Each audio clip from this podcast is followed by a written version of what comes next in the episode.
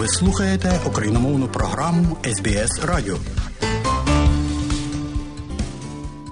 А далі, шановні друзі, у нашій україномовній радіопрограмі «Вістки із рідних земель», з якими вас ознайомить сьогодні журналістка Людмила Павленко.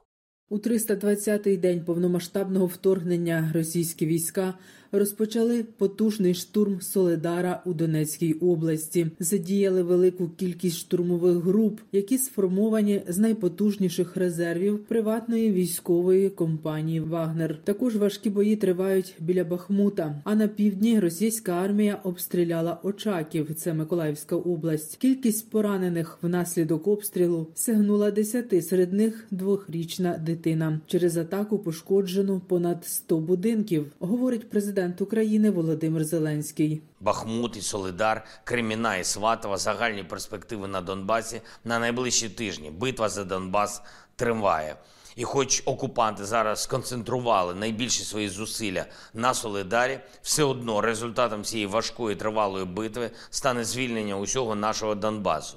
Я дякую усім нашим воїнам, які захищають наш Бахмут і проявляють максимальну стійкість. Дякую усім бійцям в Соледарі, які витримують нові і ще жорсткіші штурми окупантів. Це надзвичайно важко, там майже не залишилось цілих стін. Завдяки стійкості наших воїнів там, в Соледарі, ми виграли для України додатковий час і додаткові сили. А що хотіла Росія там виграти?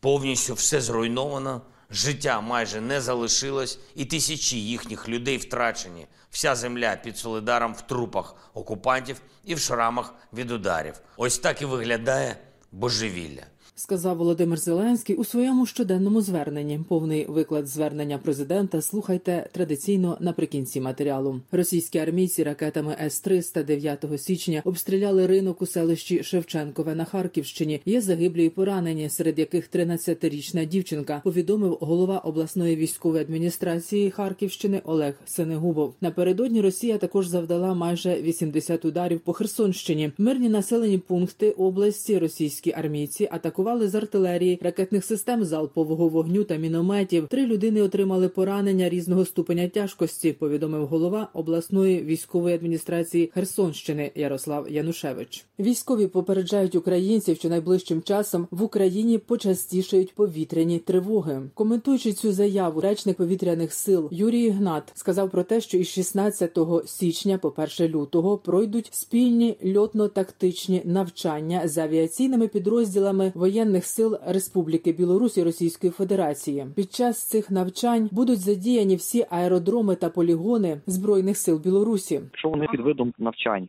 збираються щось провокувати, то ну зрозуміло, що будуть певні контрміри. Ну вони собі оголосили для з якоюсь метою. Вони їх оголошують для того, щоб якісь там провести свої певні дії, можливо, злагодженість, можливо, ще щось. Є певні ознаки, які встановлюються, через які командування приймає рішення про оголошення повітряної тривоги в тому чи в іншому регіоні. Злітають літаки Ту двадцять два М три. Значить, дальність застосування ракет – шістсот кілометрів. От в тих регіонах, де є загроза, будуть оголошувати. Чи є інформація від розвідки чи від партнерів, що може застосуватися там оперативно-тактичні комплекси наземні, такі як «Іскандер». Ну, відповідно, це називається ракетна небезпека. Це оголошується туди, куди вони можуть дістати, в тих регіонах тривог. Ту дев'яносто п'ять, коли злітають, то, ну, оголошується по всій країні. Коли є загроза пусків крилатих чи з моря кораблів. Все робиться по алгоритму, відпрацьованому вже. А то, що вони там будуть якісь маневри проводити, ну, хай проводять. Нове загострення бойових дій, ймовірно, відбудеться у лютому. Про це сказав секретар Ради національної безпеки та оборони Олексій Данилов. Кремль все наполегливіше намагається втягнути Білорусь у відкрите протистояння. З урахуванням того, що через рік має бути якийсь звіт, більш того, є певні маркери, на які ми звертаємо увагу, вони обов'язково будуть мати спробу ще раз загострити всю цю річ. І тут є багато чинників, починаючи з того, що в грудні місяці активізувалася російська закрита підкилимна дипломатія, так звана, що вони готові на багато поступок для того, щоб зафіксувати на сьогоднішній день статус-кво, як є сьогодні на сьогодні, в такий спосіб примусити нас до того, щоб ми вийшли в якісь перемир'я. От зараз є велике бажання втягнути Білорусію вже в відкрите протистояння. Робляться певні провокації з цього приводу російськими спецслужбами, і все це дає нам підґрунтя казати про те, що ми можемо мати таке загострення. Війна з Росією може закінчитися у дві тисячі двадцять третьому році, якщо продовжуватиметься економічний тиск на Росію, а підтримка України міжнародною спільнотою залишиться на високому рівні. Про це сказав представник Головного управління розвідки Міністерства оборони Вадим Скібіцький у інтерв'ю італійському виданню «Corriere della Sera». За його словами, метою України залишається повернення до кордонів тисяча дев'ятсот дев'яносто першого року.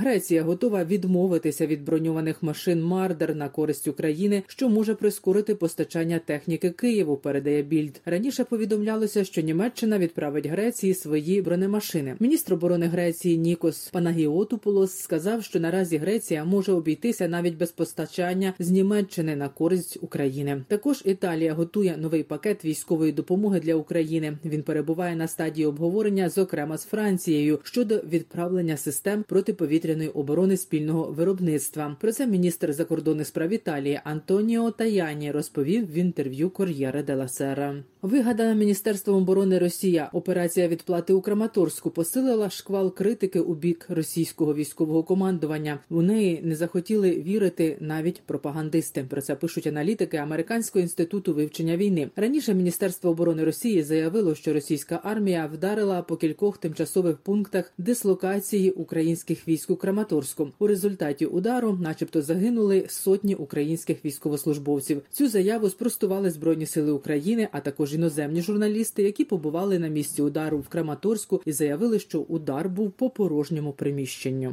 За офіційними даними, у Росії зросла кількість правопорушень поблизу кордонів з Україною. Радник керівника Офісу президента України Михайло Подоляк пояснив, все, що відбувається на території Росії – це прямий наслідок війни, а також внутрішні саботажі та втрата керованості. Жодних сумнівів ні в кого, наших партнерів сьогодні теж немає, що ми маємо право знищувати на території України. Будь-що, що стосується Російської Федерації, в тому числі на окупованій території. У Криму, на Донбасі, все, що відбувається на території Російської Федерації – це прямий наслідок війни, і це буде наростати, в тому числі партизанський і диверсійний рух. Дуже багато є конфліктів на території Росії, там багато етнічних спільнот, які постійно мали обмеження суттєві. Я маю на увазі і Башкірію, і Чечню, і Ічкерію, і Дагестан, і Інгушетію. Вони всі будуть мати певні претензії, і це поступово наростає. У березні у Лондоні відбудеться міжнародна зустріч щодо розслідування воєнних злочинів в російської армії в Україні, повідомляє прес-служба уряду Великої Британії. Міністри юстиції з усього світу зберуться у Лондоні, аби підтримати Міжнародний кримінальний суд у розслідуванні військових злочинів Росії в Україні. А двадцять п'ятого січня Європейський суд з прав людини оголосить вже ухвалене рішення у справі про окупацію Донбасу. Про це повідомила уповноважена у справах Європейського суду з прав людини Маргарита Сокоренко. Йдеться про першу справу щодо захоплення Східної України у дві тисячі чотирнадцятому році, коли Росія почала війну проти України з Криму і Донбасу. Українські рятувальники відновили роботу у звільненому Старому Салтові на півночі Харківщини. На початку повномасштабного вторгнення селище було під окупацією, а у травні, коли почалося звільнення, обстріли посилилися. Крім житлових будинків, снаряди пошкодили пожежну частину. Спогадами про окупацію поділилися з журналістами місцеві мешканці. Прилітали самоліти і ми ховалися в оглядову яму. Були прильоти, мінометні і обстріли. Була розбита колона гражданських людей. Вони виїжджали з Волчанська і їх обстріляли. Я уїхав двадцять шостого мая, коли вже літа впала, тобто вже прильоти конкретні були сюди.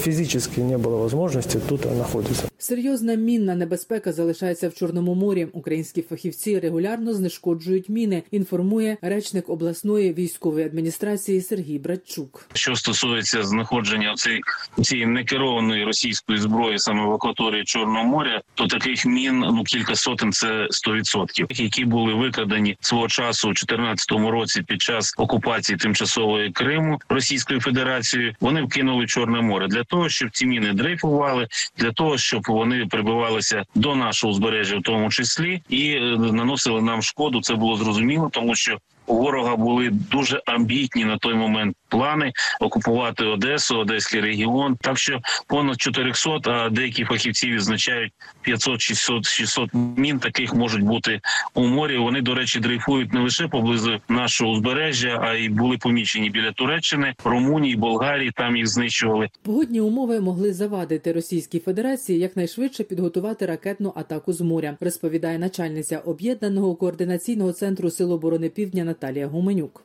Що стосується корабельного угруповання ворога, то воно критично зменшилось. Певні дні складало взагалі нуль в Чорному морі на виході, а зараз там залишився тільки один представник, спостерігач. Кораблі ракетоносії знаходяться в пунктах базування, і таке довготривале перебування там, такий період, може свідчити про підготовку до майбутнього виходу. Скоріш за все, вони очікують, коли покращиться погода, і вийдуть на бойове чергування. З середини лютого Києву можна не боятися блекауту. Навіть якщо система і не працюватиме, то все одно люди будуть отримувати тепло і воду. Про це повідомив директор Центру дослідження енергетики Олександр Харченко. Олександр Харченко також повідомив, що на повне відновлення енергетичної системи України знадобиться кілька років. Він уточнив, що такий термін потрібний для повного рестарту української енергетики. Проте мінімально необхідний термін – кілька місяців. Мова йде про дуже великі кошти, які необхідні, щоб нашу енергосистему переформатувати, додати фізичної безпеки в багатьом об'єктах. Це величезні гроші, це величезні об'єкти.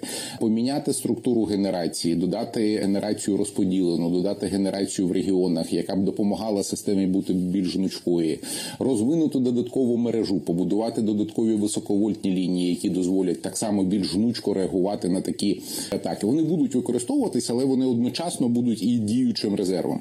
Тому план є, що робити всім зрозуміло. Зараз іде робота з донорами, де взяти гроші, і нам потрібен час. Упродовж найближчого півріччя буде сформована юридична база для ухвалення консолідованого рішення щодо конфіскації заморожених російських активів. Такий прогноз в інтерв'ю суспільному мовленню озвучила віце-прем'єрка з питань європейської та євроатлантичної інтеграції Ольга Стефанішина. Вона додала, що наразі у Європейському Союзі створюються відповідні фонди, де ці кошти можуть акумулюватися і спрямовуватися на поточне і післявоєнне відновлення української держави. За даними Єврокомісії, на кінець минулого року заморожених Європейським Союзом російських активів є щонайменше двадцять мільярдів євро. В Україні в команді Генерального прокурора створена група, яка напрацьовує єдиний алгоритм, але лідером також в цьому процесі є Європейський Союз, який, власне, об'єднує двадцять сім країн.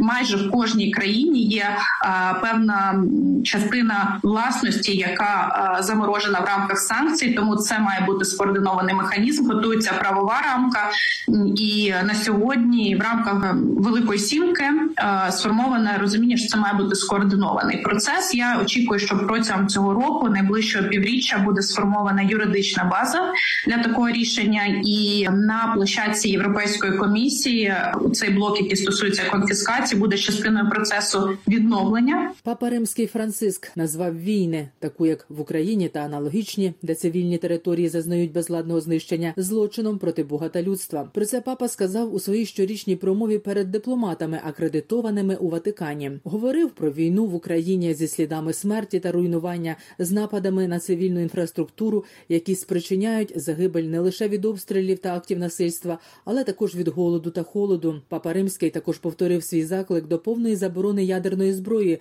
назвавши аморальним вже сам факт володіння ядерної ядерною зброєю з метою стримування. Далі слухайте повний виклад щоденного звернення президента України Володимира Зеленського. Бажаю здоров'я, шановні українці. Провів сьогодні чергове засідання Ставки. Головна увага – ситуація на Донеччині і Луганщині. Саме в тих напрямках, які зараз найгарячіші. Бахмут і Соледар, Кремінна і Сватова, загальні перспективи на Донбасі на найближчі тижні. Битва за Донбас триває. І хоч окупанти зараз сконцентрували найбільші свої зусилля на Соледарі, все одно результатом цієї важкої тривалої битви стане звільнення усього нашого Донбасу. Я дякую усім нашим воїнам, які захищають наш Бахмут і проявляють максимальну стійкість. Дякую усім бійцям в Соледарі, які витримують нові і ще жорсткіші штурми окупантів. Це надзвичайно важко, там майже не залишилось цілих стін. Завдяки стійкості наших воїнів там, в Соледарі, ми виграли для України додатковий час і додаткові сили. А що хотіла Росія там виграти? повністю все зруйновано, життя майже не залишилось і тисячі їхніх людей втрачені. Вся земля під Соледаром в трупах окупантів і в шрамах від ударів. Ось так і виглядає божевілля. Я дякую усім нашим захисникам і захисницям за кожен крок вперед, на інших напрямках, на передовій, за поступове просування, дуже обережне, прораховане і саме тому абсолютно надійне. Сьогодні на ставці доповідали головнокомандувач, командувачі, керівник розвідки. Ми інтегруємо в нашу систему оборони нові бойові засоби і техніку, які отримуємо від наших партнерів. Робимо все, щоб між домовленості про додаткову підтримку і застосуванням цієї підтримки на полі бою було якнайменше часу.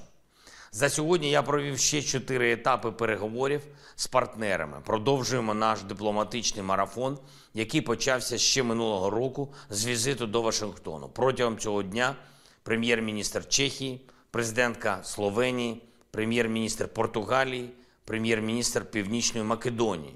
З усіма я говорив про збільшення оборонної підтримки нашої держави, про необхідність вже цього року привести російську агресію до поразки і про реалізацію усіх елементів нашої формули миру, від відновлення територіальної цілісності України до покарання терористів за скоєне. Будуть хороші новини для нашої держави, і дуже важливо, що ми досягаємо згоди з партнерами саме зараз, напередодні нового Рамштайну і на тлі чергових жорстоких злочинів окупантів.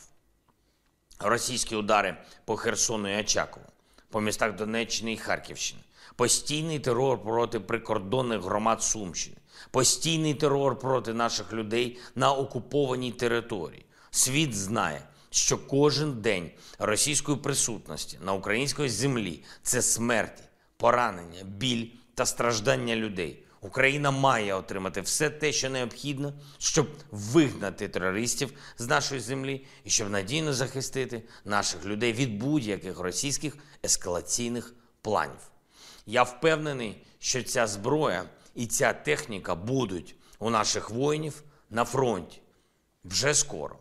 Зустрівся сьогодні з виконавчим віце-президентом Єврокомісії, який відповідає за європейський зелений курс, за оновлення європейського енергетичного життя на основі сучасної зеленої енергетики. Саме таке оновлення є і нашою метою, причому безпековою метою.